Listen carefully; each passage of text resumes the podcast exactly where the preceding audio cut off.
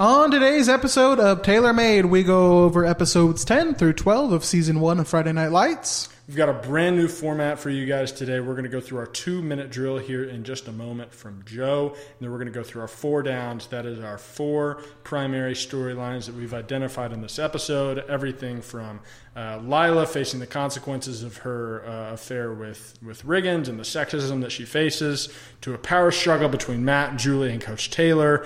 Uh, Matt's dad is home, everything that goes on with that. And then, of course, uh, Jason's family is suing uh, Dillon, Coach Taylor, and the Dillon Panthers. It's a fun time, and we appreciate you all for making us a part of your day. Without further ado, here's Coach Taylor and Matt Saracen. You're gonna be able to call the plays? Yes, sir. 22 rocket on hit. 22. 20, 22 I can't hear you. 22. I can't hear you. 22. 22 Listen rock. to me, you're QB1 of the Dillon Panthers. Your teammates, if they can hear you, they will believe in you. Now you let it out until it hurts. You understand me? 22. 22 rocket. Hit it. What's your name? Matt Saracen. What you play? QB1. Who do you play for, Saracen? Dillon Panthers. How much do you want this? I want How it, much Coach. do you want this? I want it. Then take it. Do it again. 40 foot crossbar. Hit it. Uh, uh. Oops, oops, oops, oops, oops, oops, oops. I'm cutting up.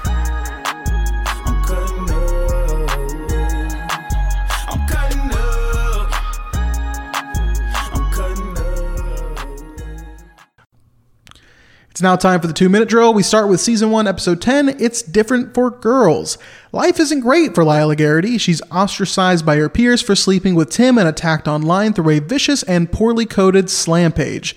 Tim encourages her to not listen and to not give up on cheer ahead of a big competition that she makes just in time.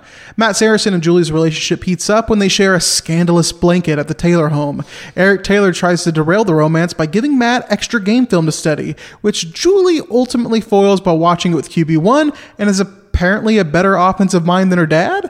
Jason returns home and his parents want him to meet with a lawyer. Smash meets or re-meets Waverly, the daughter of Reverend Grady. The Smash starts pursuing her, which leads to her figuring out the money he took from the church wasn't actually for an SAT prep class. Season 1, episode 11, named Never Mind. On the hunt for a precious Nirvana CD, Jason Street and Lila bump into each other at a record store and proceed to try to have sex at Jason's home. Jason can't because of his injuries. Matt's dad, Henry Saracen, returns to what is the saddest military homecoming known in recorded history. Henry then shows what an awful father and son he is at every opportunity, causing Matt to play poorly and get benched.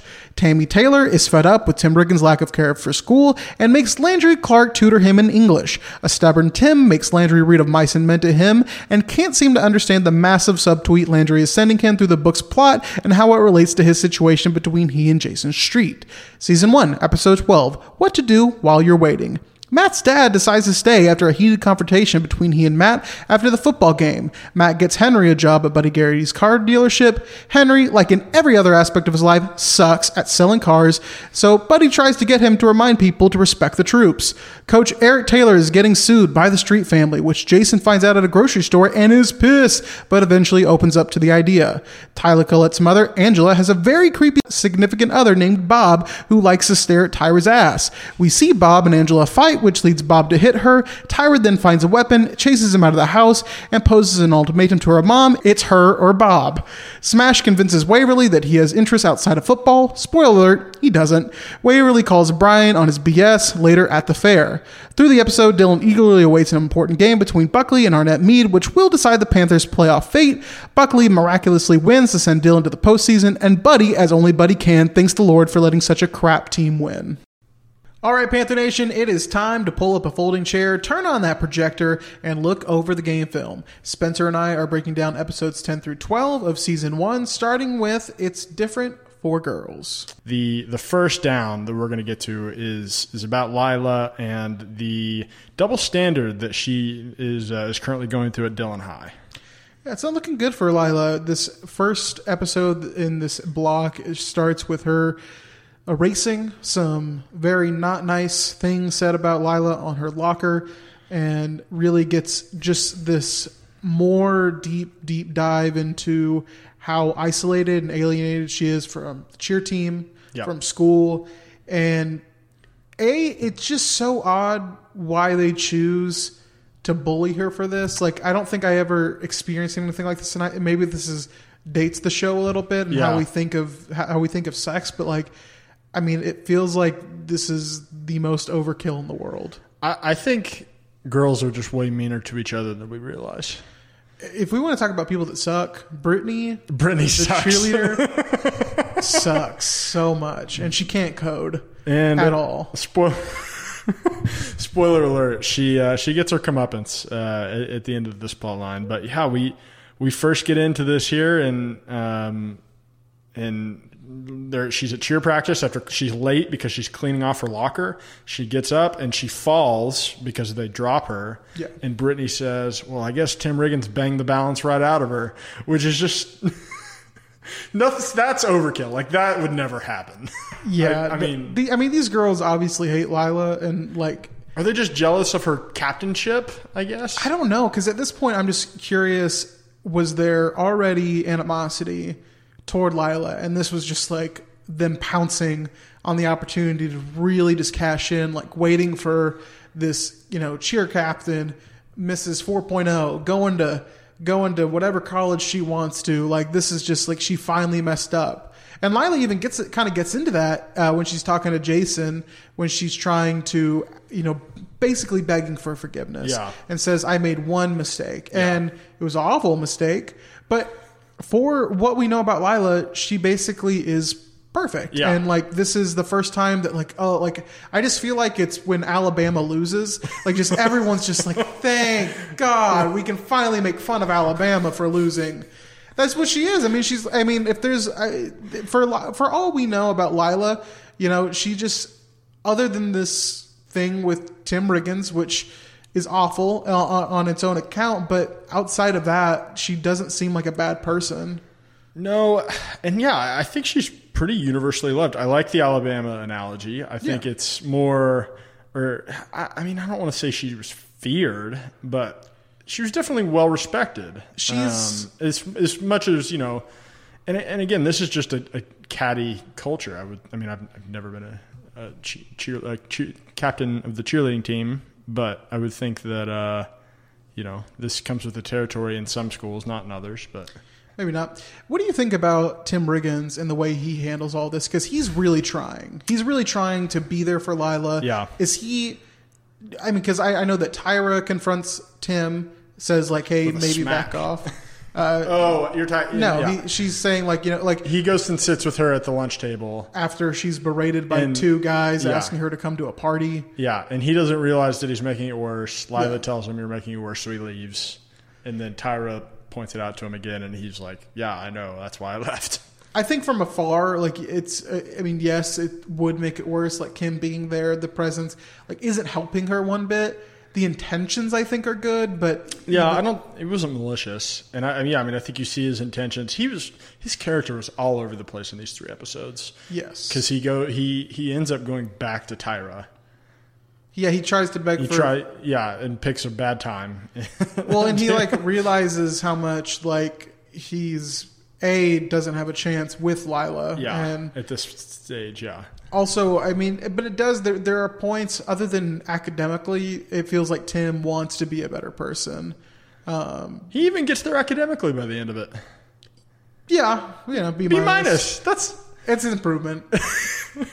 That's a whole. It's nother, pretty good. That's a whole nother storyline. But like, yeah, I, I, I do feel like though Tim does make it a little bit worse. I just it, the the whole this whole idea um, of just them attacking Lila and this slam page, like, the slam page was very 2005. good God, was it? And it was just, it was just awful. Yeah. Like it was, and, and that was the part of it that was just like, um, a dates the show, but just Yeah. like, good God, do teenagers suck? Yeah. I mean, and they, they the writers really wanted to hit on this theme of, of sexism, I think, because you know, they even say they, there's even a classroom scene with Smash and Waverly, and Smash is talking about how it's you know it's in my nature to pollinate as many plants as possible, and you know Waverly points out that it's a double standard um, whenever you transfer it to actual real life, but. And then Lila again, you know, sitting down with Tim in the lunchroom. Lila says, you know, it's different for girls, which I guess is where you know you get the uh, the Name the- episode the title. episode, yeah, yeah. name of the episode. It's just yeah. It, We do get some. Ty, or Lila does get some good things that happen to her in this three episode block, though. Um, she well, first off, you know, episode eleven, never mind, starts with Jason Street, very big Nirvana fan, needs to have this CD, um, and it just you know goes down to the record store, which is four miles away, and uh, bumps into Lila for. A first off, we we have. I don't feel like we've had a great cringy pop culture reference. oh, here and it we is. finally get it. Yeah, it's Clay Aiken, right? Yeah, Yeah. yeah. You can find Clay Aiken under A. Like he's not your boyfriend. Hey, but Clay and I have a special, okay? America loves him and so do I. and You just need to start respecting that. Why don't you send me an invitation to the wedding? I would, but it's just gonna be the two of us and uh, a harpist.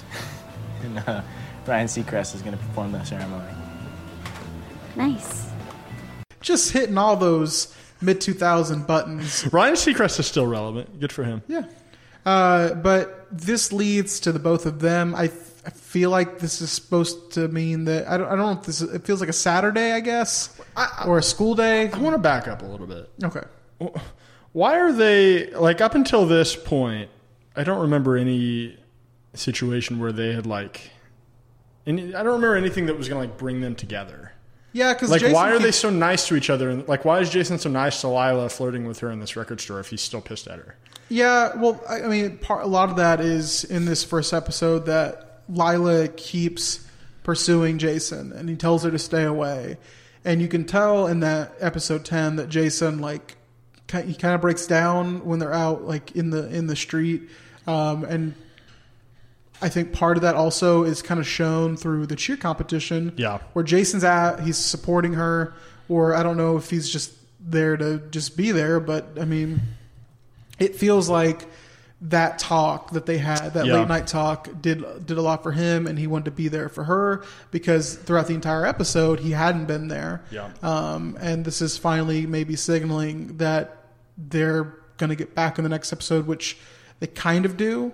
Um, we still do get a little bit of Lila and Tim. Who Tim's the reason why she shows up to the cheer competition, or at Yep. least that's Which again, kind of a. I mean, it's Tim trying, but it's also I don't know. Is that I don't want to say it's out of character, but so to this point, it seems fairly out of character for Tim to do something that aggressively nice. Yeah, I just think he's he's found a way and he's kind of reevaluated the situation. He's trying to find a way like what can I do then Yeah. to help this situation? And I think him going there and encouraging her to go not to not quit on the cheer team is his way of doing that. Yeah. And I mean, it's why Tim, I think, as much as Smash really doesn't like him as a teammate, but it's why I think his teammates do like him. Yeah. Other than when he you know, sex with Lila, um, but I, I think they do. and There when is Smash tried to hook up with Tyra, yeah, well, there's a lot there. I do think they have some respect for Tim, and Tim, I mean, shows it at times when he had that big game. Yeah. Um, in the locker room, like I mean, he's he seems like uh, the way he's brought in kind of Matt Saracen into the fold, and when he was you know became QB one, I think he tried to take him under his wing. Yeah. So this is Tim trying to be a good. I mean, he knows. I think he does know how to be a good teammate. He doesn't always act on it. Yeah. Um, but he does. He's not always sober. That's true, but he does care a lot about Lila. Yeah. Um, which he once again comes the realization I have Yeah. no shot with, and Tyra puts it together that you know you're in love with Lila, and Yeah. I think Tim very much is, despite his actions in episode twelve where he tries to get He back just says, Tyra. "Oh, uh, Lila's not available anymore. I'll, I'll go back to Tyra." yeah, which Tyra try or Not not high on Tim through twelve episodes. I'm I'm trying to remember why he's this legend that everyone like. Ever, I feel like most people, if you ask them who's your favorite Friday Night Lights character, more than any other character, I think you'd you'd get back Tim Riggins. could this be a situation where it's kind of like when people go back and rewatch, and maybe you don't have this experience, but I, I feel like as many BuzzFeed articles get shared onto my timeline.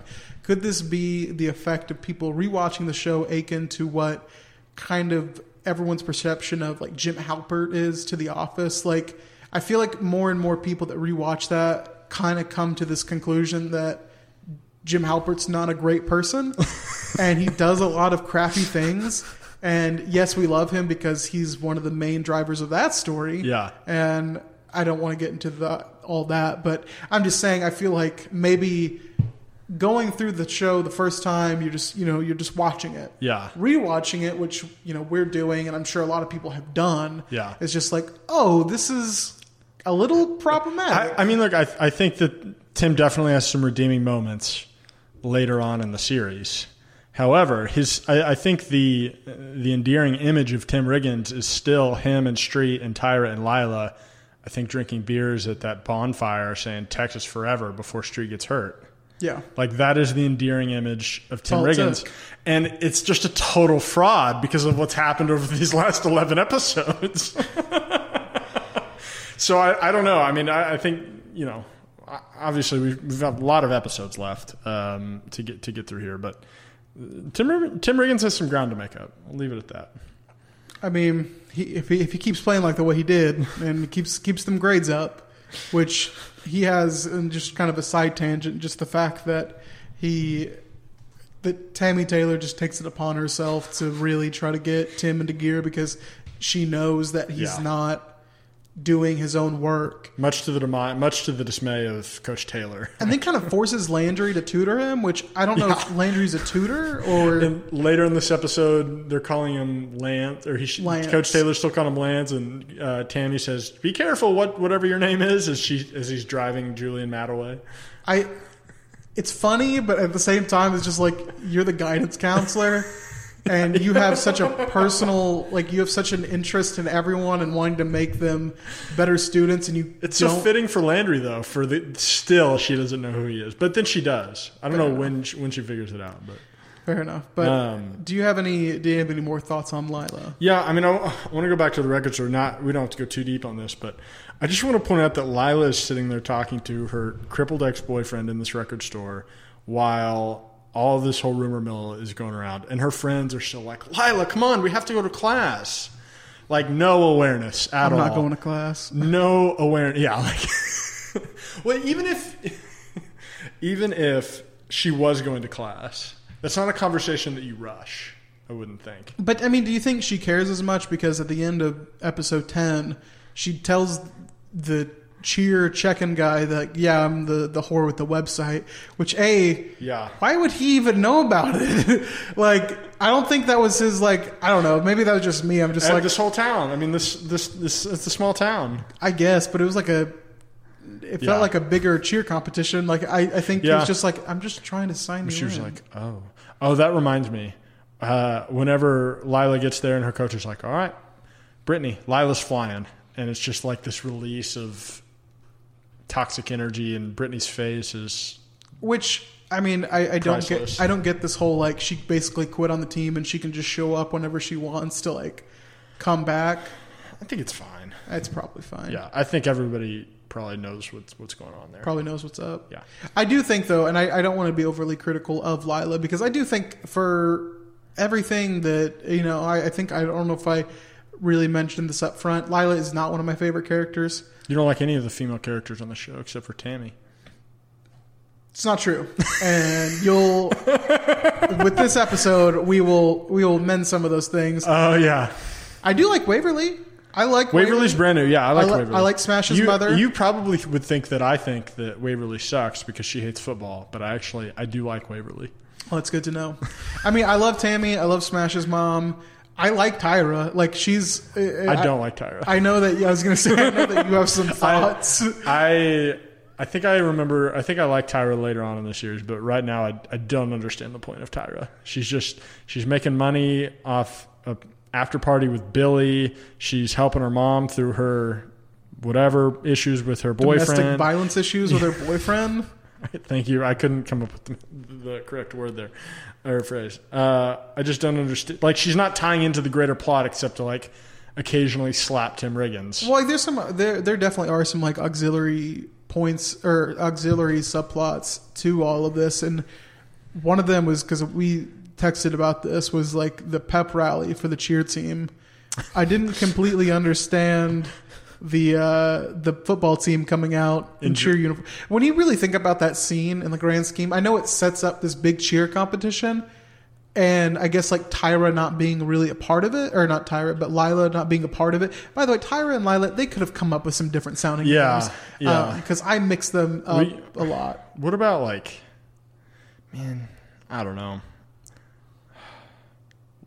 Li- uh, uh, I almost said Lila. It, it confuses you, and I, I hate it. Like uh, as uh, people, two people who do a Friday Night Lights podcast, but I did. I mean, that pep rallies there, like the whole Tim, like going back to Tyra at the fair was once again just like we'll see where that goes, but I guess Yeah. it's it maybe just ties into the whole Bob plot line, which Bob sucks. Bob Bob's sucks. very creepy. Bob, that's not even. I'm not putting Bob and Castor in the same category. Bob, uh, you want to let, let's play the line of the day from Bob. Seen these jeans your daughter's wearing? You okay with these? Man, you ladies have a genetically superior ass that runs in this family. Bye, Mama. I, I wouldn't call that the line of the day. It's a, it's a big yikes. Uh, It's, pro- it's a, the problematic line of the episode. That's the the better way to put it. Uh, but yeah, not a not a great look for Bob, who is not our guy. There's Uh, a lot of things that aged poorly in this episode. That that being chief among them. Number two, the football team showing up in drag at the pep rally Yeah, probably wouldn't happen. uh, I don't know. You, you think? I feel like I feel like when they uh, when football teams and we we see this. I mean, this comes up. I'm pretty sure again. Is that like when like football teams do like powder puff games for their girl or like for their cheerleaders? Like the guys do usually dress up as cheerleaders, and now whether that's right or wrong. Yeah, I'm pretty sure like later on in the series, It's not how they. Oh, I thought you meant like in real life. I feel like in real life it'd probably happen. Didn't happen in my school. Maybe that's a Catholic school thing. I don't Maybe, know. maybe so. Maybe so. uh, I don't know what you Tulsa boys are up to, but Not bit- that. a little bit more open minded over at McGinnis. I, I think it's the opposite. I don't know. I think there's some LGBTQ circles that would be offended by by this. Is is what I was. Fair enough. At. Fair But enough. I don't know. We're just canceling ourselves. Um, You're the only one that's canceling. I don't. I mean, you've you've canceled yourself quite. well, a bit I mean today, today, Yeah. just today. Okay. Well, um, yeah, Lila, um, a, a, a better run, I think, than what we've seen in in the past nine episodes. Um, kind I don't know. It was pretty rough. I just mean like the kind of she's finally she faces the consequences, but at the same time She did break through it. Yeah. She's finally, pers- I mean, she's finally persevering. Yeah. Which, Although we haven't talked about the burn of the episode yet. Jason, wait. Listen, I know this is weird, but we can get through this. That's not what I'm. I think we were really close before. It's not about sex. And a lot of couples have very good luck in the shower. You want to get laid that bad? Call Riggins. So yeah, that's a tough luck for for your girl there. yeah, out of pocket for, for Jason to do that. And we didn't even bring up the fact that Lila brought quad porn to, to Uh, Jason. That's not exactly what it was. It's not porn. It's yeah. They're very, there very much is a great out of context line from the person that's on this like old VHS that's trying to help people uh, in wheelchairs learn how to have sex, where she says uh, it, it's most effective basically to, or it helps to masturbate basically um, to have sex, and, and so Jason is just like I want to be anywhere but here. Jason was the most uncomfortable. He was Um, trying to. He was willing to say anything at all to get Lila to leave, and that's what happened. By the way, we don't see a whole lot of Herc. Jason has moved back home. Yeah, Um, we do get one great Herc scene though. Herc, it's a good scene. Um, just them chopping it up, and uh, Herc basically telling him, uh, you know, his uh, his his body's doing himself a favor for not uh, having sex with Lila. Um, Oh yeah, what did he? I think I wrote the quote down. Here's the quote. Uh, of course, your ding dong went soft. It was trying to protect you. he says this after figuring out that it's Lila and not some other girl that Jason had met. A good Herc line. Um, a- yeah. he comes in quite well.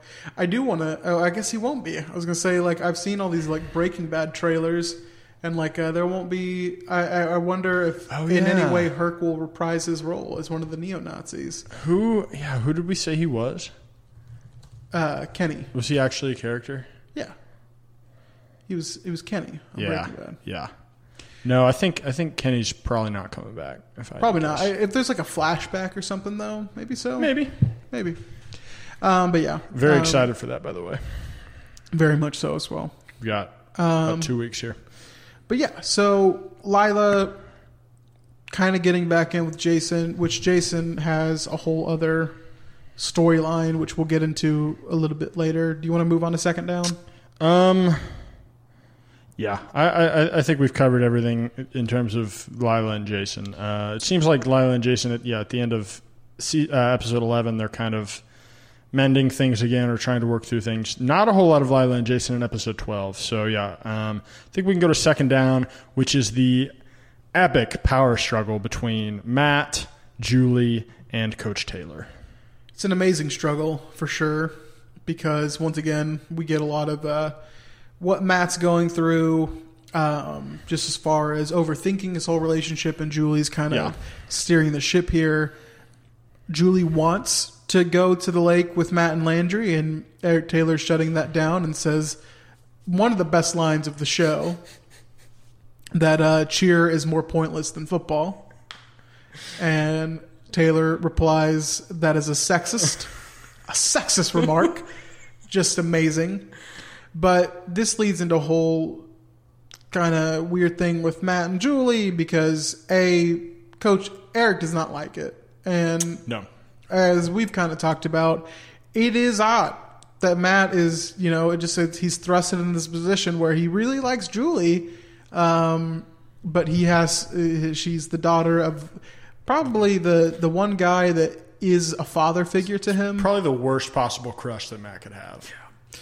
Yeah. Um, and it doesn't help in in this locker room setting, which uh, basically Smash wants to make a bet with Matt that so bad. they can that he that he can get with Waverly before he can get with Julie. The, the center brings it up. yeah, this- yeah. he yeah. bets. He's like, I bet Matt is going to hook up with Coach's daughter before, you know, Smash is going to hook up with Waverly. I'm para- old- paraphrasing. Old Matty Magic tries to quiet him down. Yeah, Matt's coach- like, I th- really think you should shut up right now. And Smash just does not get it. I love the way they shot this with just Coach Taylor in the background, out of focus, and then Smash looks, sees him, and then Coach Taylor walks over to the. I think he's the center, the redhead offensive lineman. The I think yeah, he's the center. We still don't really know. He's the leader. He's like the only relevant offensive lineman to this point, and just whispers in his ear. What do you think he said to him? I'm putting you on the spot.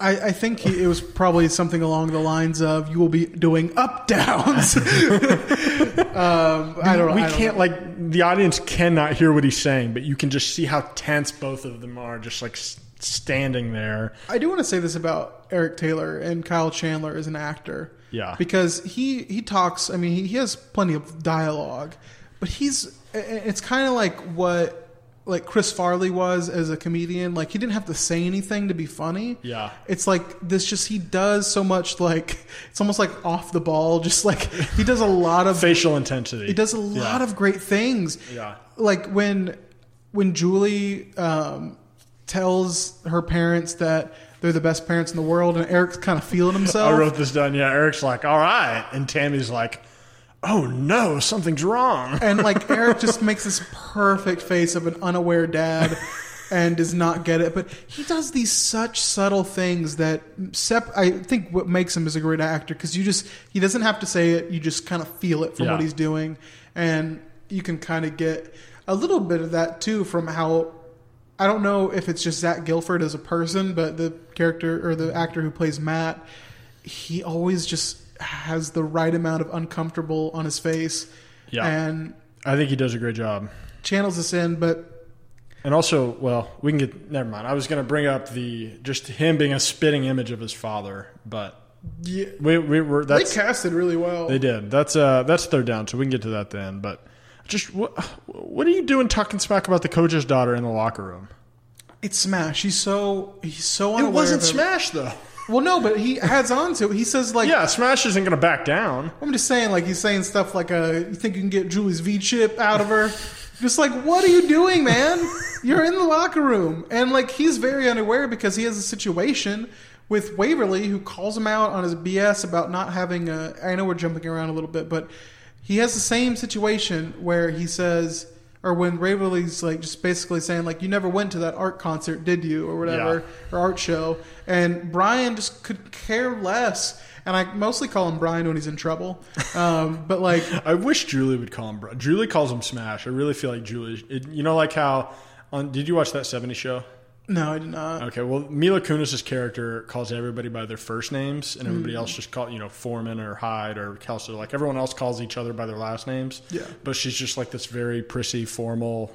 When you're younger, trying to be older, and calls everybody by their first names. Which it's odd that Julie kind of helps Smash go along because we see in this third episode, Smash basically try to get Waverly to know that he has interests outside of football and Yeah. that he hangs out with Matt and Julie and goes to art shows.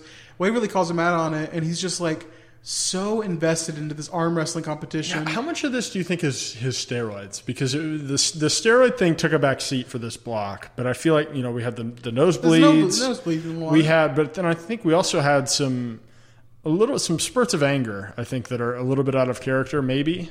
I don't know. I feel like I mean I just feel like overall he's just not very uh, in tune with every or very considerate of anyone else Yeah. even before steroids. Yeah. So I, I I don't know. I don't feel like it's anything new for for Smash. You're but not willing to give them an excuse.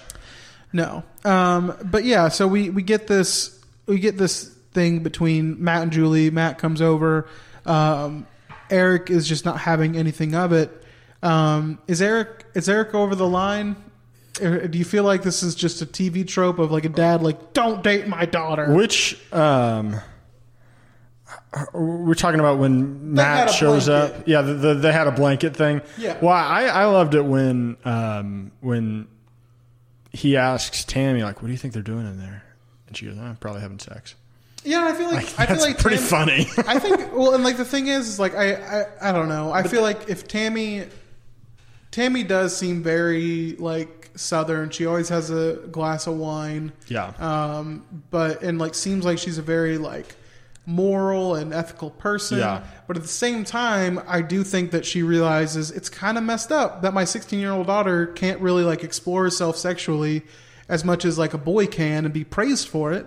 Um, now, when Julie does start kind of dating, she kind of reverts to what kind of becomes a nightmare in later seasons. but- yeah, and she kind of re- she kind of regresses a little Yeah. bit in that aspect. I do think though that like Tammy's very pro Julie, like kind of like learning, but she doesn't. She obviously doesn't want her daughter, her sixteen year old daughter, going to a lake with two dudes she doesn't really know well. Well, and she also is anti-football player at this stage, and Matt Yeah. Saracen's a football player. I, I thought that Big conflict of interest. Tammy, Being the guidance counselor. Tammy saying, "Oh, they're probably having," you know, saying that offhand joke. I think kind of set Coach Taylor off, and was like, "I'm gonna go check on him."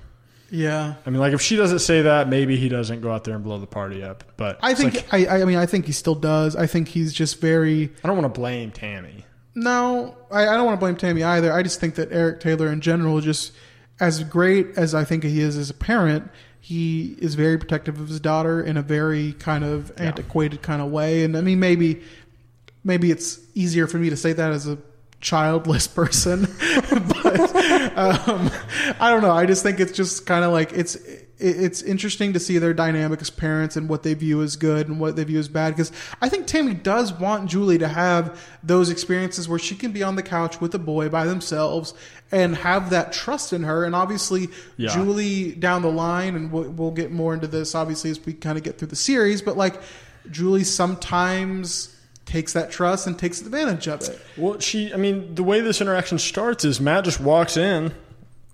Julie didn't tell her parents he was coming over. She's like, "Oh, we're gonna watch TV." But so she's like trying to assert her dominance in this power triangle without any regard for like the dynamic between Matt and his coach. Which poor Matt, because I think I he know, I was under the so imp- bad. He, I thought he, he probably thought he uh, he was probably under the impression that like it was all cleared. Yeah. like he like Probably he- had no idea that he was bombarding. Yeah. Yeah. But I do love this the scene where, you know, he run coach runs Matt off and then Julie storms up to her room and Eric turns around with the blanket. It's like they had a blanket and she just goes, You're an idiot. Just you are an idiot. he uh he he's not he, he's not the, the the most aware as we as we have seen in the in this uh in these few episodes but you know Eric Yeah. Taylor you know for for what uh for what he is he he thinks he's he's got him he thinks he's got Maddie Yep. Maddie Maddie Magic Maddie Ice Cream um he thinks he's got him cornered which to be fair, like it's not a unreasonable request, but Eric Taylor goes to Matt and says, "I want you to study all of this film uh, by by Monday. I want you to have it down. I want you to watch all of it." Which Wait, I think we skipped one, right? did we skip it? Yeah, yeah, yeah. So there's the first. So before that, Matt goes into the coach's office and is like, "It's like, hey, I I'm kind of sensing that you're not very happy about this." Yeah.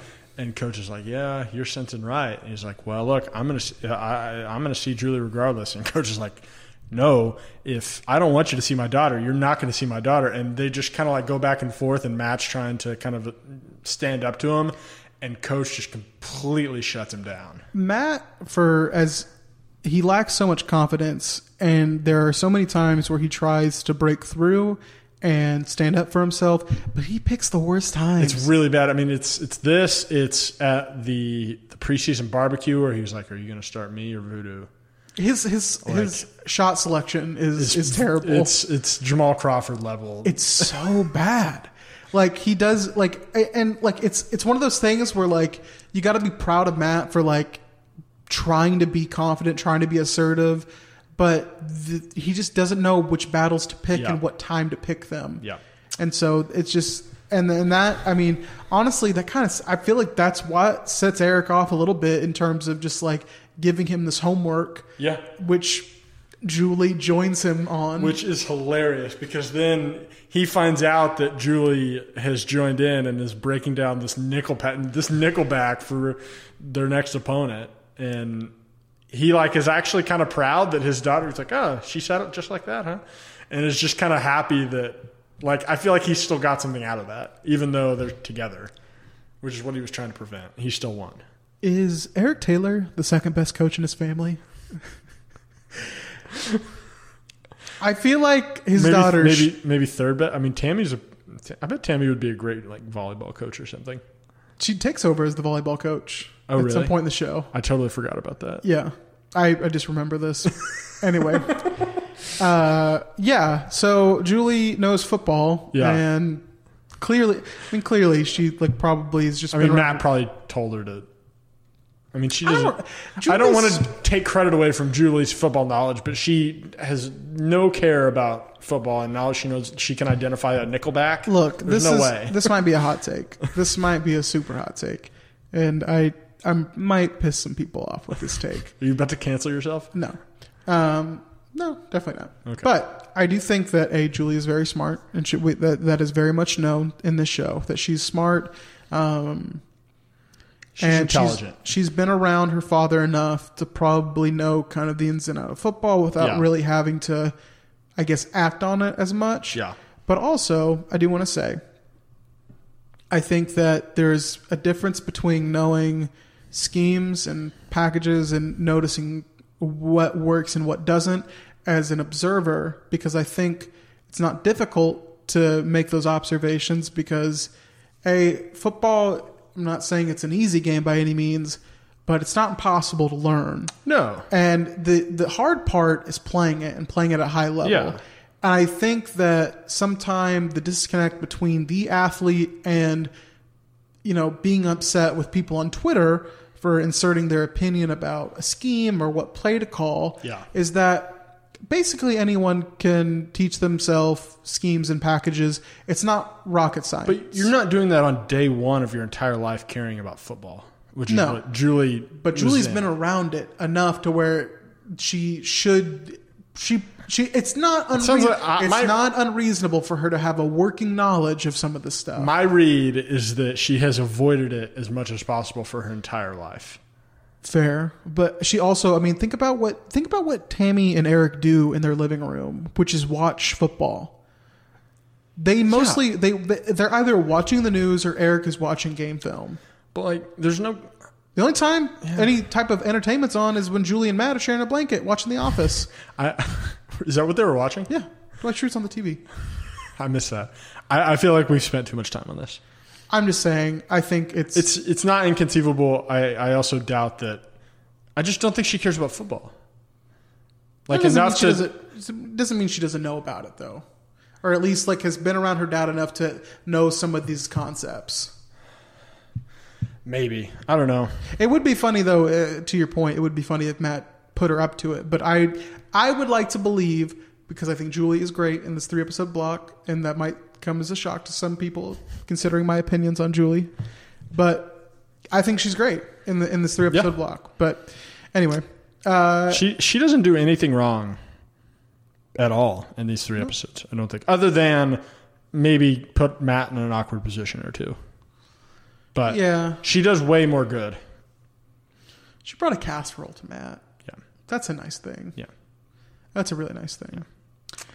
Um, that's pretty much the end for for second down here. I think. No, and No? it, it's good. No, I was gonna say yes. That's Oh, a okay. it's a good tra- transition into into third down. Which hey, Henry Saracen, Matt's dad, he's back. He sucks. He's awful, and I hate him. And I, It's a really tough look. um, when Matt says go back to Iraq, I'm like, yep, I agree. I retweet that. you really can't say anything worse to anybody in 2005 than go back to Iraq.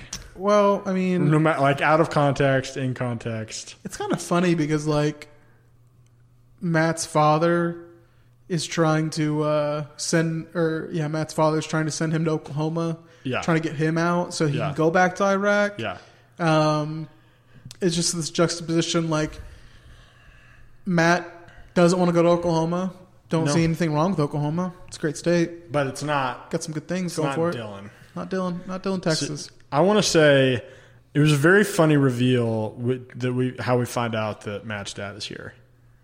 When Yeah. um, basically Matt is running around the house doing everything as normal and on the phone talking to some healthcare provider about his grandmother's insurance, and she's like, "Go help your dad with his bag. She's home." And Matt's like, is sure that it's a dementia episode, but like goes outside to appease her so that she'll stop talking and he can focus on this phone conversation. And then his dad walks up. And it's like a happy moment there for a sec. I. It's a happy moment for Matt. Henry looks like he does not want to be there one bit. That's why I said in, Well, in the know. two minute drill, like I mean, it it looks like he's just like, you know, military homecomings are usually like two people like embracing each other, like running Yeah. to each other and hugging. This is quite the opposite. Matt has so much joy. Like at football practice, Henry shows up Yeah. and Matt's like, he's like telling his teammates like, "This is my dad." Yeah. So he's pointing at him. He's like, "This is my dad." Yeah. He's like, "Oh, you got to meet Coach. Coach, hey, Coach, this is my dad." And then Henry, is just not into it. I didn't know. I didn't know. I, I didn't know he had it in him. Yeah. Just, doesn't get it. Awful. Yeah. Awful human being. Yeah. Just, I mean, I, I don't think it's intentional. It, I mean, he's apparently, yeah, he's been in the military for 20 years, just completely removed from society. Um, is going to be a terrible car salesman by the end of this. You know, Yeah. Thanks to his son who got him a job. yeah, and Buddy Garrity. Maybe cut him some slack. Like, thanks, son, for giving me a job in this, you know, podunk town. yeah, Fi- figuring out a way to use your leverage. Yeah, no, it. He there's episodes eleven. Episode eleven is is maybe the lowest we've seen a character in terms of just the misreads where Matt plays badly uh, because he's mo- he thinks he's gonna have to move to Oklahoma. He gets benched. And Matt is kind of sulking in the parking lot, and his dad was like, you know, you know, you can play football anywhere. And Matt says, "Go to hell, Dad." Yeah. It's just, and then Matt has to go. Matt's dad is so bad in this moment that he has to go home with the man that just benched him. I mean, It's tough. I think Matt even kind of accepts like I played horrible, but Yeah, yeah no, Matt has good awareness here. I think. which I mean, bad football logic would would Matt would the starting quarterback get benched in the situation? Do you feel like Yeah. Well, mid, not mid series. yeah? It That, felt, that was the problem. That's the only problem I had with it. it felt abrupt, Yeah. and it felt like I don't know. It, it it felt like just you adjust your game plan. You just go away from the passing game. Yeah, that's true. But yeah, no. But Henry comes in. He is a is a dick to Matt in front of his coach. He's then just a complete asshole to Lorraine, Matt's grandmother. Yeah, she has this house. She, I think it's a washcloth on the stove catches on fire. Well, that and like, but like she's just like like shake like her fork shaking Yeah. because her hands not. I mean, just like. Neur- Um, neuropathy, probably. Yeah, and so like he's and he's just like, could you stop? Like, Yeah. could you just calm down?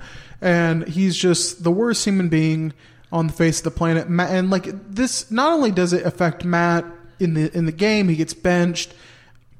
It also affects him in front of Julie at this church dinner where he's just, Yeah. you know, he's just so cold. And Julie Yeah, he is kind of takes it out on Julie. And it's it's it's it's really tough to see. Um, it's it's really tough to see. But the that episode, I mean, this episode ends with you know Henry putting Larry into bed, and basically you know he's telling Matt like I'm gonna stay, like I'm gonna Yeah. after after all this, after all this hell he just put him through. Yeah. With a like just basically saying like you know like I'm gonna send you to Oklahoma and I'm gonna put Grandma in a home. Yeah. Cause I don't want to deal with this. I need to get back to Iraq and Yeah. you know finish up the job that we Job's started. not done. Very 2005 military view. Which like Job's not done. Yeah. I love Matt. His like, like I, I'm sure that idea that like when Matt was just like, you know, some people think we should maybe get out of Iraq. Yeah. and he's like, you could just kind of see on Henry's Yeah. face like, oh. yeah. You know how many people would die? Yeah. So Matt, uh, Matt gets Matt gets old Henry a job and just once again completely is just struggling to keep up with everything, even with Henry there. Yeah. He's struggling. Because Henry's not hard. doing a whole lot. Yeah, he's just coming like he's, He's not, not, selling, cars. cars. Is what he's doing. But he has to like m- like basically convince Henry to use his military status to Yeah. try to convince people to buy cars from him. Yeah. He like b- Which and Buddy does a good job. He's like, look, you're selling yourself more than you're selling the car. Well, yeah, and, and, like, like- you are military. which like military people I will say, I mean, like don't typically, you know, if, a I don't really think you're you're not you're obviously not like allowed to like wear your uniform in like Yeah. in certain settings, but like you're really not supposed to use that military status for like personal gain stuff like that. Other than you know, like discounts. I would like there's military discounts at McDonald's or something. I guess. Yeah. Um, Matt's father though is just he comes in in just all the spots, just makes life hell for everyone, and Matt's super struggling, and it leads you know Julie to once again. It, it's almost like Matt's struggles kind of make Julie I don't know fall for him more, Yeah. but just it, it does feel like She It- feels bad for him. But and it helps it helps her see just this caring side of him. Yeah. And, um, in their relationship, and it, then it kind of seeps into what Eric and Tammy Taylor see. Yeah, yeah, no doubt. I mean, it- and I, I mean, I love one of the best things Julie does in this episode is Matt's. You know, he, he was late to pick her up. She wait, I think she waited at the library for like an hour or something, and then she comes storming out. She's, you can see it. She's mad, and he's like explaining why he's late. He's got six different good excuses, and she's like, "All right, you know, you cook dinner, I'll do whatever." And then Matt's like, "Would this be a bad time to tell you that I agreed that Smash, I'd, I'd tell Smash and Waver, or I'd tell we would I told Smash that we would go with him and Waverly to this rodeo and we would also lie to Waverly about the fact that we do art stuff with Smash and the blank stare that she gives him as this scene ends is very Coach Taylor esque, I feel like. And it's it was again very father daughter uh, you know, genetics, good good uh, writing there. This might sound like a kind of a dumb question. Do you think Julie and Matt though are are good for each other as far as what purpose they serve each other? I know they're not like in a long term relationship at this point, but it does feel like Julie helps him quite a bit in terms Yeah. of just like his grandmother doesn't give him. I mean, yeah, Matt takes loves his grandmother, and I, don't- I don't want to. I don't want that to go understated.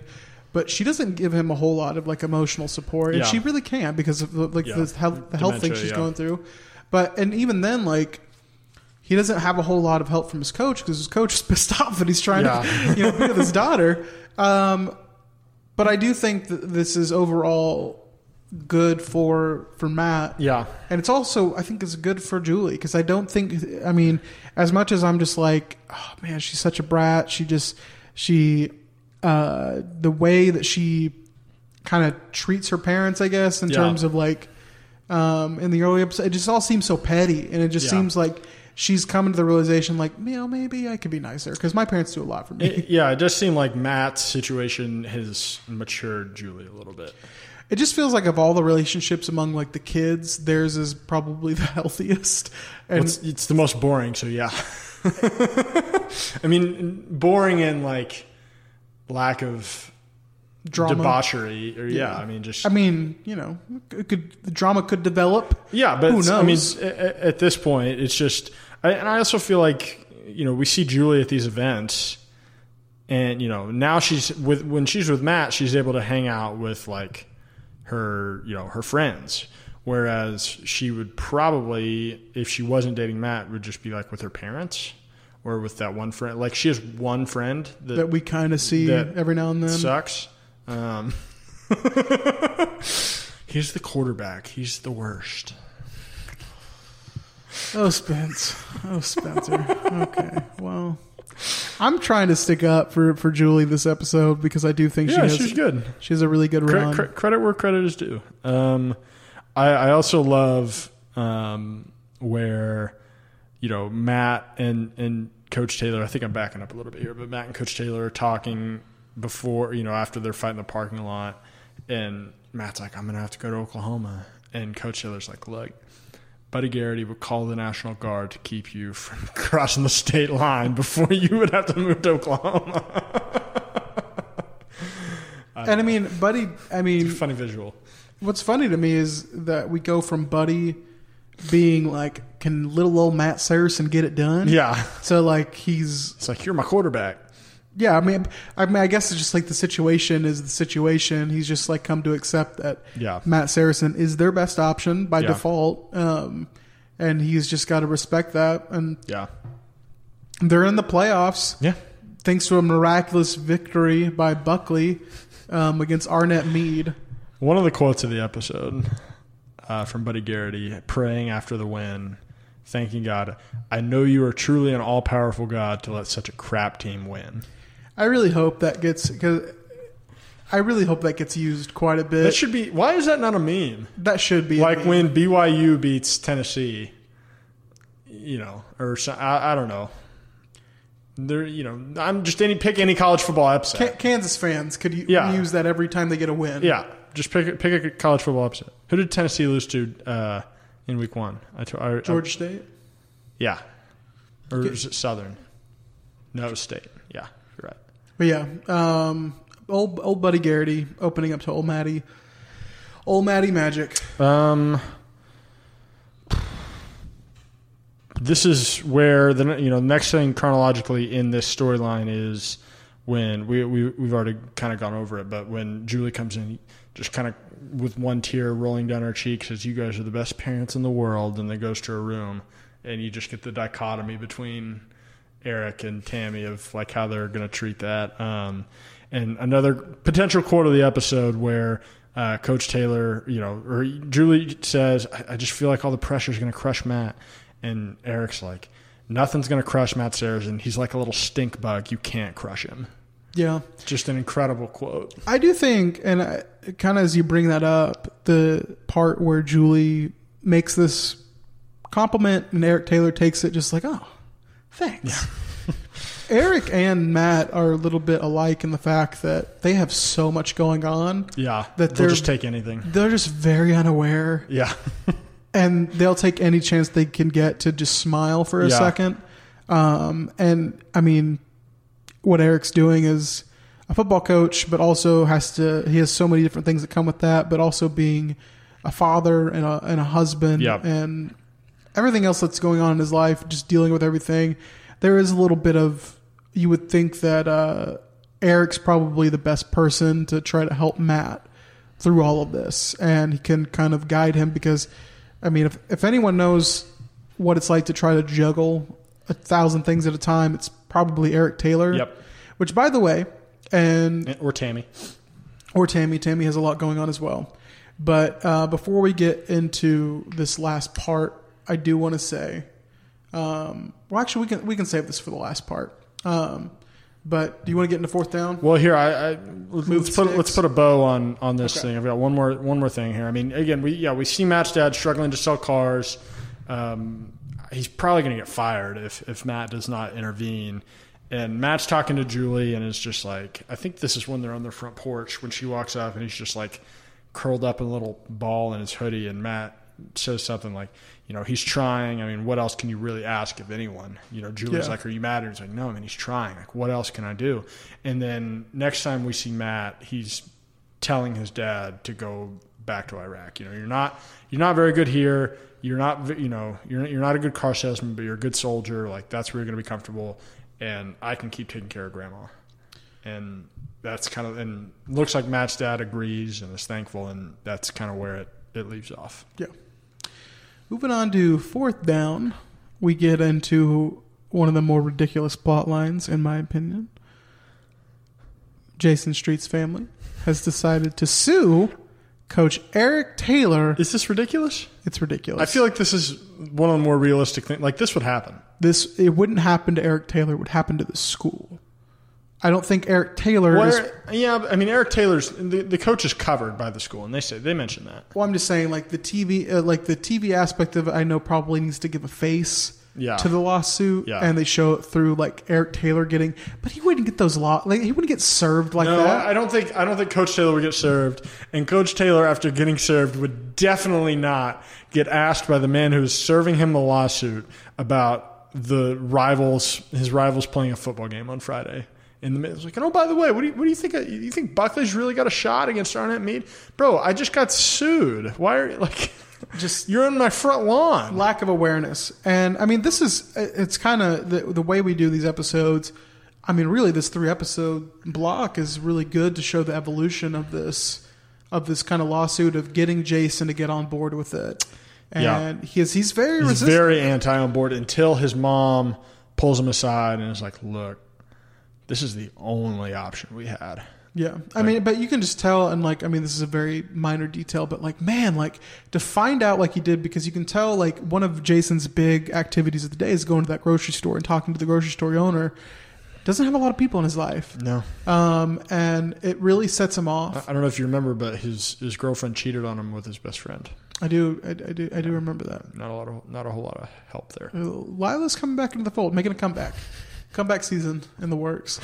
Um, but yeah, so Jason's very resistant. Like a lawyer comes by and is just like, uh, "Did uh, Coach Taylor ever teach you how to tackle?" and he's like immediately skeptical. And Jason, well, I mean, Jason's just like, um, I'm a quarterback, I'm the quarterback. Like, do you know what a quarterback is? Like, which you know is just he's a lawyer and he's just trying to find Yeah. a way to to I mean, to run what- this case. I actually, I think this. Uh, We're not lawyers. Maybe we should have a, a, a lawyer friend on. But do we do we know any lawyers? we, we know at least one lawyer, friend Dylan. Oh yeah, we could bring Dylan on. I thought you were being facetious. No, I, but I. It's more so talking about my fiance, who's not Oh. technically a lawyer yet. Well, yeah, she's also. she yeah. she would know. Yeah, Bring Alyssa on. is she going to be a trial lawyer? She's very resistant. Yeah, she, I think that's what she wants to do. Yeah. Okay. So yeah, she. I don't think Dylan's a trial lawyer. So yeah, she'd probably know. Yeah, but we'll bring Alyssa on. Yeah. People people. I feel like this would happen. I feel like this would be the the argument that the Taylor family's lawyer would, would go out like, look, he was never taught how to tackle. It's clearly negligent. Pay us. We'll go away. I just, I just feel like I don't know. I, I, I understand. I just I just feel like the school. Also, isn't Coach Taylor kind of the offensive court, or like the? And he's not the OC, but like he's an offensive guy. I mean, Yeah. is it really the head coach's responsibility to make sure his offensive players know how to tackle? I, I think where this would really come apart is like Jason probably played on defense too in like eighth grade. yeah, Like most most of the best ath- athletes play both.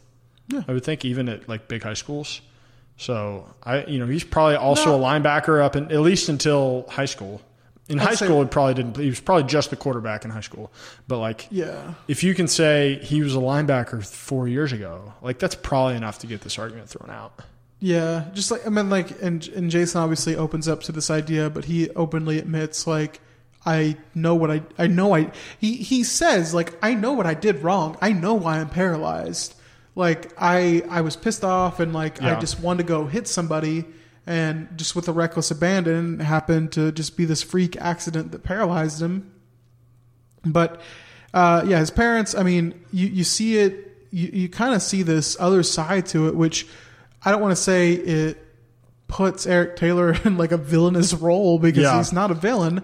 But you see this father who's struggling Yeah. to make ends meet and uh, doesn't. They don't have like every. He says like every penny I've saved is gone. Yeah, because Every- yeah. they've tried to convert their home. Yep.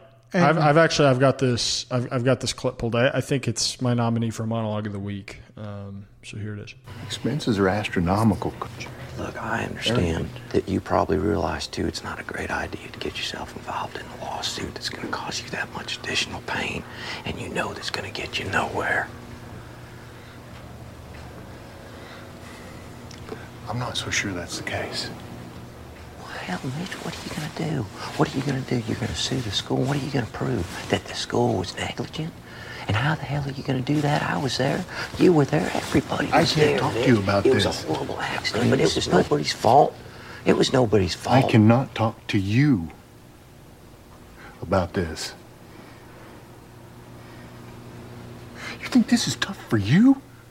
You want to try losing your child's legs and losing your child's future and every penny that you ever saved. Try that on for size. And then after that, try try finding where in the hell you're going to come up with money to put up ramps and, and doorways all over your house and, and pay for the unending equipment and physical therapy. Hell, I don't want to sue anyone. It's killing me to do this. Since I'm already dead. Doesn't matter anyway now, does it?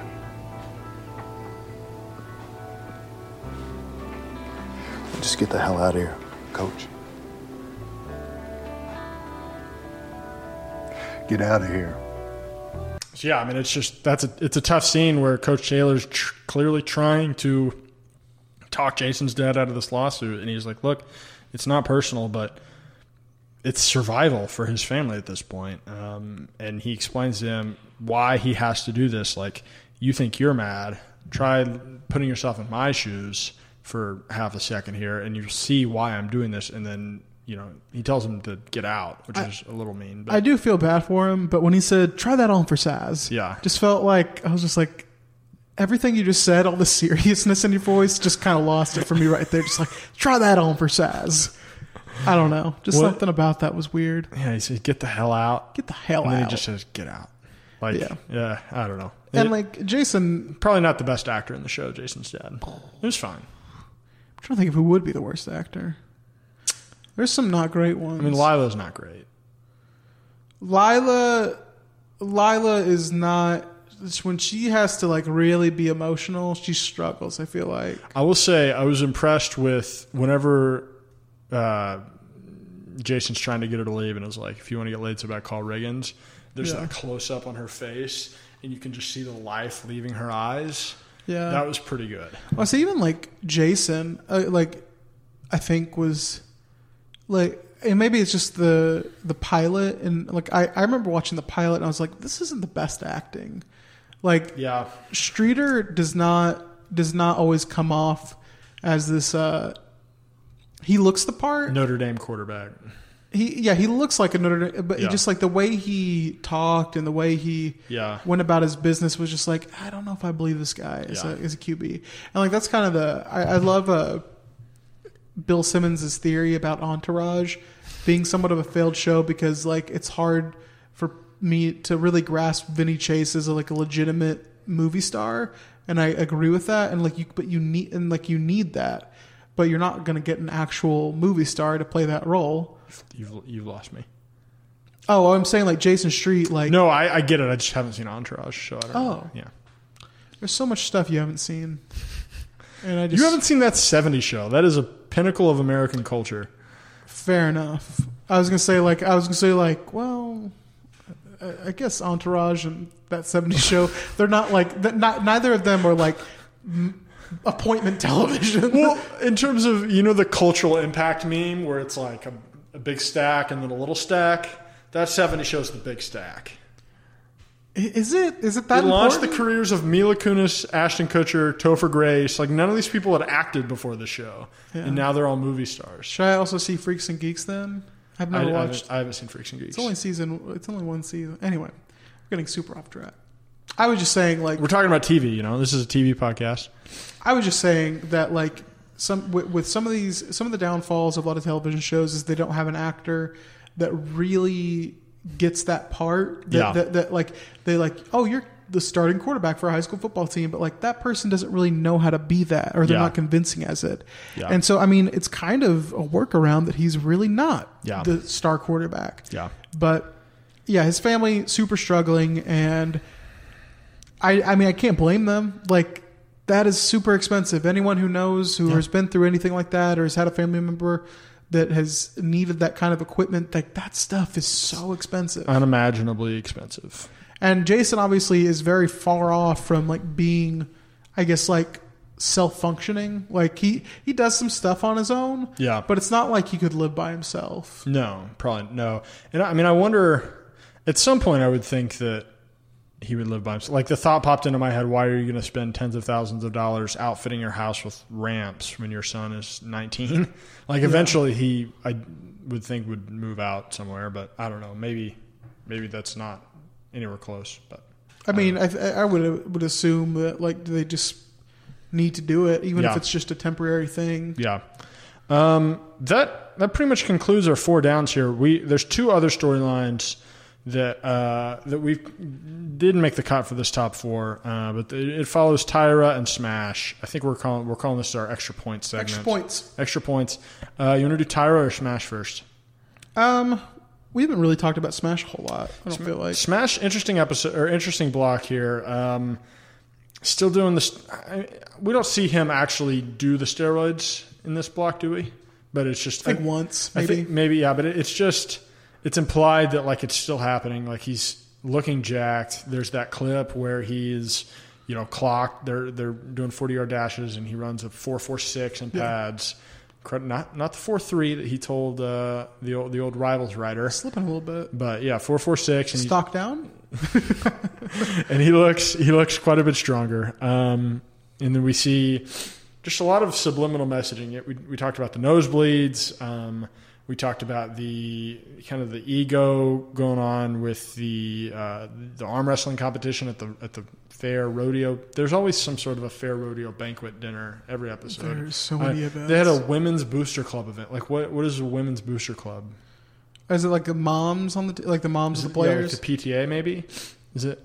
no, I bet it's like I bet it's like the football moms like association or something like that, or not association, but it's like like it's just a con- it's just a confusing name. Yeah. because like what the moms have a separate booster club from the dads. yeah, Like, I would probably. I, I'm that. I- If so, that's fair. I'm just. I think it's worth. I mean, like- it's, it's not 100 percent clear. own personal experience like I, I feel we we didn't have like a booster club but like we had like like wrestling wrestling moms who would Yeah. you know do do certain stuff and organize stuff they didn't have like an official name but like Yeah. they would you know uh they would bake you cookies and stuff like that um but yeah Um. Yeah. So Smash, and then Smash is also trying to get a hold, trying to get a hold of. That's problematic. Uh, trying to pursue Waverly, this girl that he re-meets, doesn't doesn't recognize her, realizes he's into her. Um, Tough look. Yep, and she seems to be fine with that. And then her dad is actually the preacher of the church that fraudulently or that he's fraudulently taken money from. Um, and yeah, it's just generally a mess. He gets Matt and Julie to lie to Waverly about him being interested in art. Um, yeah, he's just he's all over the place. I don't know. Smash. It's it's fine, but it's not great. As much as we, I mean, well, you mostly have been crapping on Tim Riggins. D- do we need to also shed some light on how much Smash sucks as well? Hang on. I feel like my my takes about Tim are, are pretty spot on and irre- irrefutable. I'm not. I'm not. I'm, I'm not disagreeing. I'm just Well, saying. you can't if you're not going to disagree with me. You can't. I just feel put all this blame on me. I just on me. feel like you've been more adamant about Tim Tim sucking, and you've been agreeing. I know. I'm just. You're saying. right there with me. I just feel like we should also talk about Smash. Smash. I know that Smash isn't like a super well liked character as like Tim, and I know that's your point. I'm just Yeah. saying we do need to acknowledge how Yeah, I think Smash is pretty well liked. He's just it's the difference between well liked and being a cult hero. I mean, he just is annoying, and I'm so glad that people are finally like, "Hey, maybe stop talking in the third person." Well, but then Waverly refers to their relationship name, a very 2005 thing, as Waverlash, which is I don't think that's the best iteration. They're- they're- Smash. I guess the other option is Smashery, which is Smash worse. Wave kind of sounds inappropriate, actually. Uh, yeah, wait. I, I bet the writers' room went through all the. Yeah, I bet Waverlash. is- Smash Wave is- sounds like an off-brand hard seltzer, like White Claw. Like, it- but Yeah. like they couldn't say White Claw. They said like they had to like Smash Wave or something like that. Anyway, God dang it. um, business idea for somebody. have we? I mean, that, that pretty much covers it with Smash, right? I mean, he's um, He yeah. basically. Oh, I, I do want to point out he's begging for. This episode ends with him begging for Waverly back, with after he had messed up at the arm wrestling thing, with Yeah. just the most egregiously popped collar I've ever seen. 2000s baby. I mean, like it's it's just straight up and down. It's at a 180 degree angle. It's absurd. This was, I mean, to, to it's good you bring this up because I mean, this is a moment where Smash is just like, yeah, I like myself and I love football, and just like goes on about how Yeah. much he and just enjoys all the attention he gets. Yeah. But it's just Waverly. I don't think Waverly enjoys it. Like Smash was just like, I think you like it too. I don't Yeah. think Waverly enjoys it at all. Well, Waverly also doesn't enjoy other girls coming up to Smash and like flirting with him, like Basically saying like, we're, we're gonna be watching on, yeah on Friday. And what did he say back? Like he said something back to them, um, like oh, I, I don't remember what he said, he was encouraging it. He wasn't like okay, thanks, bye. I brought up my uh, Donald Glover theory on this, haven't I? Uh-uh. I haven't. Did I bring it up in the first episode? I don't think so. I think it's interesting that around the same time of this show, pretty soon after, like Community comes out, and Donald Glover plays a ref- like a former high school football star, and I just want. I want to see an alternate universe where Donald Glover gets the part of Smash Williams, which I don't think he could pull off. He's too thin, yeah. Especially Waverly Day or Waverly and Friday Night Lights days. He was in Community days, I should say. Yeah. he was too thin, but Oh, I mean, he was too thin to be the former star quarterback of a high school football. he probably could have been a receiver. Yeah. they probably just make Smash a receiver instead of a running back, right? If it's Donald Glover. Probably. Yeah. I don't know. I just think it's interesting because like the his cadence, and I bring this up mostly because Smash's cadence and how he talks is a lot how Donald Glover delivers his comedy. Yeah. Um, if you don't know what I'm talking about, I apologize, but I just have had that theory. Just like I want to see the different timeline where Donald Glover gets the part of Smash Williams. this show would be. I mean, they just would have used him. They, I mean, they use Smash a lot.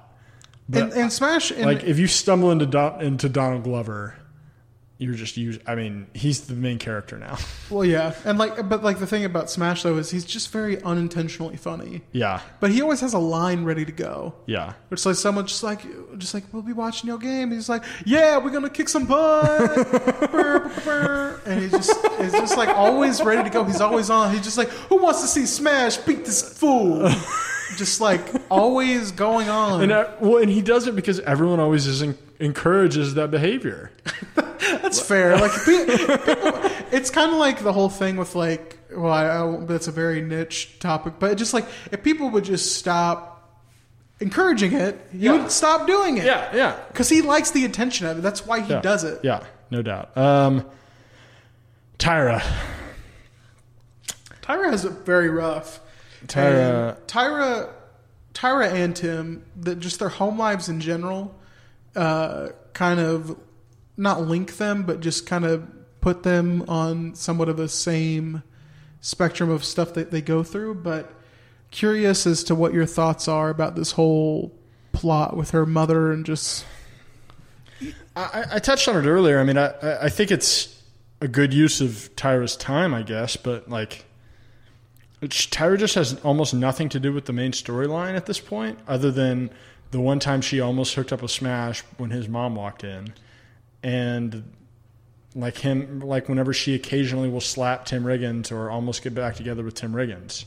Like she just doesn't have like she's just been on these side quests, whether it be with Billy Riggins or with helping her mom out. Um, she did deliver again this a lot of great quotes in this episode, but she did say whenever her mom's crying in her bed that Bob, this domestic abuser, is not coming back. Tyra says he's just a stupid guy. It's not like Jesus Christ just left you. I get what you're saying about how this whole thing doesn't really relate to the story. Yeah. I do think it matters though as far as character development. I think this is important kind of in later seasons as we explore more of what Tyra is as a person. Yeah. Or I, who she is as a I can buy that. But uh, again, she had the oil field guy too. Like she's just on all these things. She's just doing a bunch of stuff. She's doing busy work basically. And I, I think I want to see her get into the actual action. I don't know. I feel like with the whole thing with Billy Riggins, it doesn't feel like anything really comes of it other than the fact that she's just kind of a it, it, I don't know how to Schemer? put this. She's a schemer. Hustler? She's, she's a hustler. That's the probably the best word for it. But she's a go-getter. She's ambitious. I think she has big plans, and like she, it puts her in this light that like you know, Yeah. I can, I can do this. Like I can run something like this and run it efficiently and make sure it makes money. But also like, I mean, some of the stuff with like her kind of bullying Lyla uh, isn't great. But I do think at the Well, same maybe deserved it from Tyra. I, I mean, they but were I, friends. I do think that the whole thing with Billy kind of shows a smart side to her. Um, What about I- the oil field guy? not, not smart. Um, but also, I think at the same time, though, as we, as we talk more and more about this episode with Lyla and how like you know she it's frowned upon to in the society, not to us, but like in the society, it's frowned upon that she uh, did this. But like Lyla's just or Tyra's just out here just ex- exploring her sexuality or not exploring her sexuality, but just like seeing what's out there and like you Yeah. know, trying to. Uh, trying to uh, date or not date, but I mean, it seems like she does like Yeah. this guy. But she's just she's learning, she's growing, and I think it serves a purpose later on. It just might not be what we want right now. It, it definitely it does serve a purpose later on. Right now, though, I mean, you could do these twelve episodes without Tyra. You could, but at the same time, I think that you've TV shows sometimes find themselves, and this happens, I think, with network television shows a lot, or at least shows that have, you know, a lot of time to fill. But it's also probably not best for them to drop her in season two or season three and like, hey, here's this new character that's Yeah. uh, been around, but we just haven't really talked about her much. That's, I mean, there are new characters that come up, but yeah, but none, none is like. But it but does. yeah, she is being presented as a core member. But she does. Bec- I mean, but she she is kind of integral to what Dillon is as as That- we go on. I, I like that too. And I mean, there there is the scene tonight where she's talking to her mom, like, "So you never left Dillon? Why?" And she's like, "No, I did for a little while. I went to Dallas when I was 18, but then she came back to be with Tyra's father." Um, but I thought that was kind of a window into like Tyra's talking a lot of smack about trying to move to LA and trying to move away and trying to get out of Dillon, and her mom tried and, and didn't. And so I, you know, I think we're going to see something where I, I do think that is going to carry into future seasons where Tyra will kind of file that away and be like, no, I, I'm getting out. I'm a fan of Tyra. As much as you don't think I like I- any of the female characters, I do like Tyra. I I'm also uh, I, I'm a fan of Tyra in the future, but at this point, um, I just think they should have done more to give her something to do. I don't know. Yeah. Like, um, You want to hand out some awards? yeah. MVP. I know there's some debate. Oh, gosh, I haven't. You you go first. This might surprise some people, but I am here, Joe Bettner, episode four of Taylor Mitten. I think the MVP is Julie Taylor. And this is not Joe a, hates Julie It's not an easy thing for me to admit. yeah. I think Julie comes in her spots, and there's just times where I don't understand her decision making and how she treats people. But I do think there is a lovable quality to Julie as a daughter and as a significant other, and also is just a woman who is very sure of herself and doesn't really feel the need to tell her parents that a boy's coming over. Yeah. And maybe that's overstepping. Maybe, you know, it would have been courteous to let them know. Would have been nice to Matt. Would have been nice to Matt, a little forewarning. But I do think she comes into this episode or into these three episodes and she does a phenomenal job of being a support for Matt, even when he's not asking for it. She just does it. And Yeah. that's, I think that's why I like it so much. Yeah. Um, she's going out of her way to make sure she, uh, that he's okay, but also you're seeing her kind of, I guess, be more accepting of not only Matt but Landry. Yeah. because she was very anti Landry, um, and even Landry is just a means to an end. Like he has a car, Matt doesn't. yeah, I don't know. but she, I think she comes in, and she does really well with with handling this whole situation because she doesn't really have really play a big role in any, any of these episodes. Yeah. um, outside of what's happening with Matt Saracen, but I think uh, as far as just who had a really great performance for three episodes, I think it's Julie Taylor. Okay. I think I agree with you, but I'm, I'm going to posit something to play devil's advocate, if you'll allow it. What if the MVP is Lyla? It's fair. She has just a hell of an episode and a half here where it's just terrible. Her life is terrible. Her life's falling apart. And unlike Julie, so unlike Julie Taylor in this block, she is facing real, actual, tangible adversity. And then we see Lyla sort of break through that. Yeah. And again, playing devil's advocate, I almost want to reward that versus rewarding Julie for just a baseline level of human decency. I don't think it's a baseline level. I think she's going above and beyond to like a help ah. help helping Matt with his grandmother, helping out of the house because he has to like I think any good girlfriend would do that. I don't I know. don't think you have to be special. I've dated I think it's just our the, we've set the bar so low for Julie that it's like, wow, she's doing really good stuff here, but it's actually like any human, any mature human being that cared about the person that was struggling would do what Julie did. I just I, I think I, I think she's going above and beyond, and I stand. Um, but Lyla, I think you you could make a really good case. I mean, she's she's res- I, I, as I said earlier, she's resilient. She is trying to come out of this. Uh, she's you know trying to be there for Jason. Yeah. She's making an effort by finding quad porn, um, and so and got punished for it. and backfired a little bit, backfired a, a teensy bit. Uh, but you know, I, I, I can appreciate it. Yeah. Um, I still think it's Julie, um, but I don't think it's wrong that we disagree. I don't know that I disagree. Again, I'm, I'm just kind of playing devil's advocate, but I do. I, I, I would. I'd probably go co MVP just Okay. because you're grading on. You know, it's two very different scales here. Which you're. I just think it's big character development for Julie. I agree with that. Uh, and, but also for Lyla. So um, Fair enough. LVP. I think there's only one option, and I two. I mean, the first one is well, yeah. There's there's two, but can you can you give LVP to, to somebody that was in three scenes? No, I don't So, think he did enough. So yeah, Bob. We're, we're talking about Bob. Bob didn't really do enough. Hitting a woman is just like I feel like LVP is too generous. Like Yeah. to, to say like literally like least valuable, but like he has no value as a person. He was in three scenes. In the first one, he commented on a 17 year old girl's ass. Yeah. In the second scene, he punched his girlfriend in the face in front of her daughter. And in the third episode, he tearfully asked for forgiveness in a public park. I hate Bob. Yeah. I hate Bob. He's a little bitch. Yeah. and I really hope that just terrible things happen to him in his lifetime. Um, I hope there's a draft and he's the only one who gets drafted. My God. and I hope his whole life is just uprooted and just don't like him. Uh, the other option here is it's Henry. I think Henry is definitely the least valuable. He provides absolutely nothing to Matt as far as I mean, like there's points where he's just like, yeah, I'll stay and I'll help out. Yeah. but there's really Yeah. There's really nothing redeeming about him. He comes in, is not happy to be there, craps on Matt, craps on Lorraine. He craps on this town. He wants to send Matt to Oklahoma. He wants to send Matt or Lorraine to a home, and he, then he wants to go back to the war. Yeah.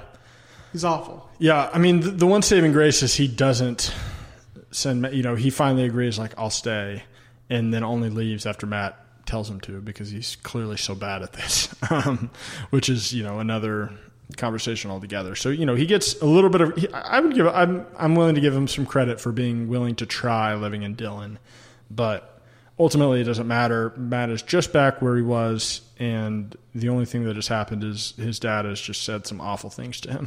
Yeah. Um, Henry, by the way, I think is probably associated with some bad football logic. How so? He just returns and he's just allowed to be on the sideline standing next to Coach Eric Taylor during a game. I know Oh, that was he standing next to Coach Taylor? I didn't know. I know. I noticed him on the sideline. I didn't realize he was like with the coaching like staff. he's like in there. He's like Really? in like yeah, he's just like among the team like he's like a coach and he's not. Yeah, I mean, high school football sidelines, you know this, can get a little bit crowded with some riffraff, but Yeah, there's some people that get down there and yeah, anyway. it's not that hard to get a sideline pass. But you'd think that he would have sat in the seats. Ideally, I guess Lorraine's not traveling to. Oh, I was gonna say like who's sitting with Grandma Sarah? I assume she's just at home. Uh, or she's probably sitting with Landry. I think that's kind of been her thing. She's sitting with. God, Landry is just such a punching bag. I love Landry. We didn't really talk about. Um, We really didn't. we, skipped uh, his. That was his- going to be my other MVP candidate, but I don't think he was in enough uh, Yeah. scenes. But uh, yeah, Landry just doing the most, trying to help reading, Riggins read. reading to Tim, and he also probably had the burn of the week. Well, I don't know. When he says, uh, You don't know how to read, do you? Yeah. You're just one of those kids that slip through the cracks. okay, I want to ask this because they, I think it would have been more interesting if they had made Tim not able to read as opposed to just lazy, which is what he is. Like it's far more interesting to me if Tim like just literally never learned to read. yeah, but I mean, I don't know. I feel like I don't want to say it's unreasonable that he'd be illiterate because I know that not unreasonable. the literacy rate is like probably higher than most people expect in this you know, in this country. he didn't really have parents. Like he's probably always got, um, you know, rally girls have probably always been doing his homework for him. Like he, Uh, I don't feel like middle school. There's probably rally girls doing his homework. He had to get to he high can probably somehow. bully somebody into you know they're not doing it voluntarily at that at that point, but it's Yeah. like either I- I- give I me your lunch money or do, do my homework. You know, sure Landry's a trooper. Landry, yeah, just it's like all right. I guess I'm not doing anything else, Mrs. Taylor. I'll I'll, I'll do Tim's I mean, maybe he's a part of some program where he just has to be a tutor.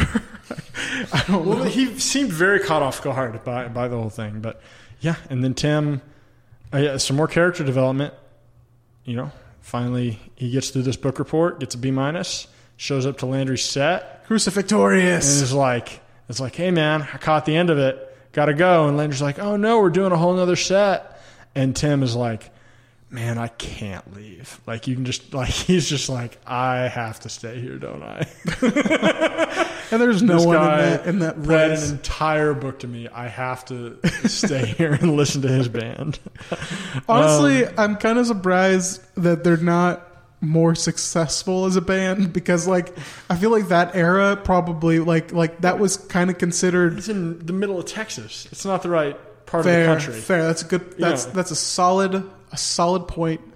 Um, was Clay Aiken the cringy pop culture Yeah, reference yeah, of the for week? sure. Yeah, I, I looked up Clay Aiken. I looked up his Wikipedia page last night. His peak of relevance was like 2006, so kind of caught him on the upswing here. But yeah, Also, a Dave Campbell's Texas Football Magazine. Not that that's a cringy pop culture reference, but um, Coach Taylor considered. Oh, this was the thing I want to talk about. We I was going to bring it up during the lawsuit thing, but like Coach Taylor, it sets in motion that he's an up and coming oh coach. yeah, we forgot to touch on this. And, uh, one scene, but He gets a call from old UT to be their quarterback coach. Yep. which um, seems a little bit of a Do we know how far away Dillon is from Texas from Austin. or from Austin? I mean, the show is filmed in Austin, so maybe we're supposed to believe that. Oh, This is- really? yeah, I didn't know that. yeah. Well, and that's why they use Pflugerville. Um, Pflugerville being a suburb of Austin. Samaje Perine. Um, interesting. Yeah, I mean, would a high school coach leave being a high school coach to go be a quarterback coach at a college? I guess some probably would, some probably wouldn't. I would take that job. I mean, I think it just depends on like if you're like if you're 30, you probably do it. If you're 48, you probably you're sticking Probably. around in high school. I just think it's weird that like he, he hasn't even coached a full season as a high Yeah. school football coach, Yeah. a head coach. This is his first head coaching job. yeah.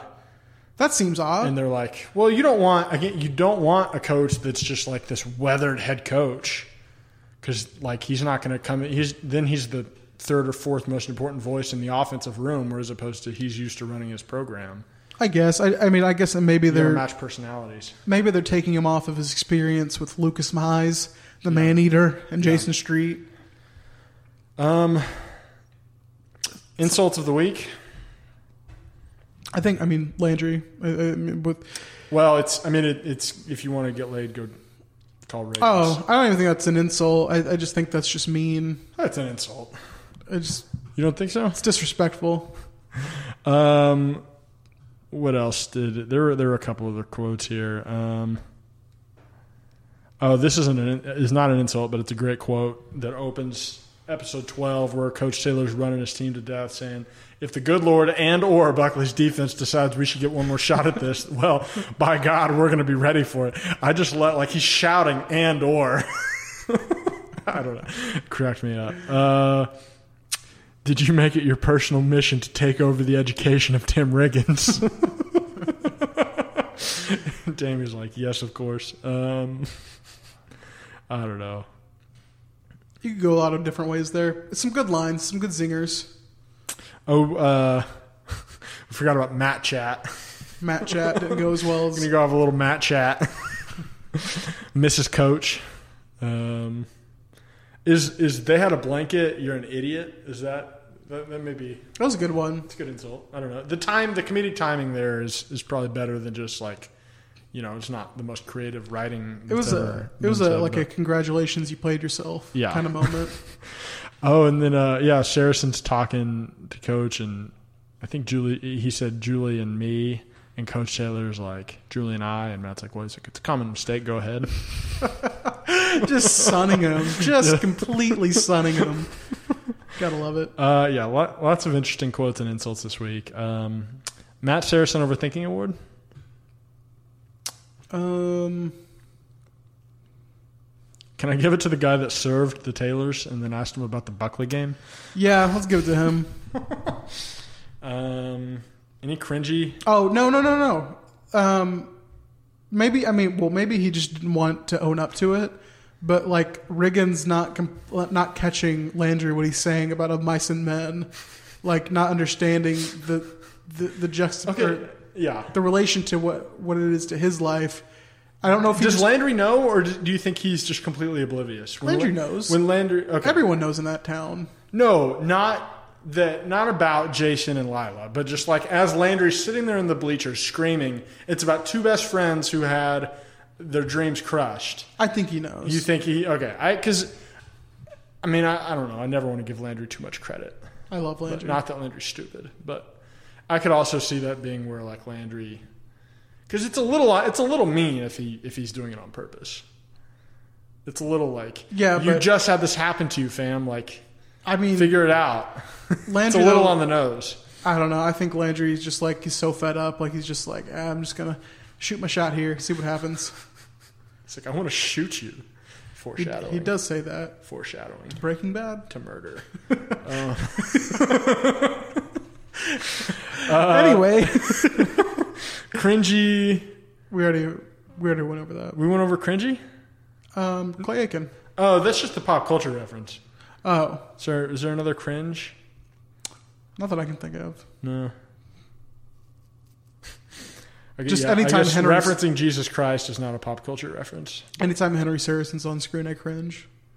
I want to. I just want to say we can wrap up after this. I feel like the way that Henry was written and casted is like it's exactly what I w- would imagine Matt to be if he Mhm. had just spent 20 years in the army. Yeah. Like Matt just has like slightly more personality and Not a whole lot, just slightly. like, just like slightly more personality and just like more of a zest for life than what Henry has. Yeah. Which, but otherwise, like they kind of look similar. You know. Yeah. I feel Uh, that. yeah, I feel that. I, I thought it was a good job uh, by research and development there. But uh, you re- we, we wrapping up here? I think uh, I think we've brought the ball to the end zone. Yeah. We've scored.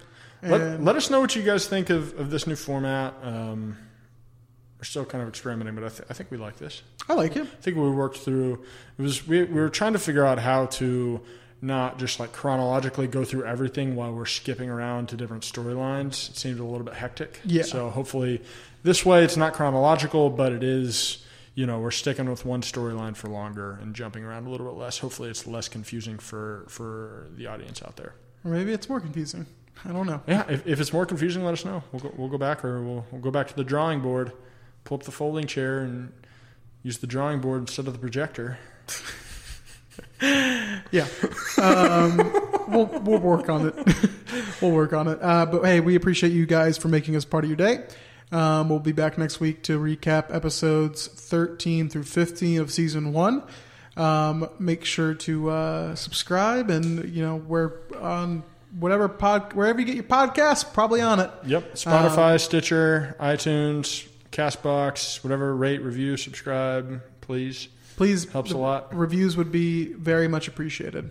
So uh, that about wraps it up. Panther Nation for Spencer Davis.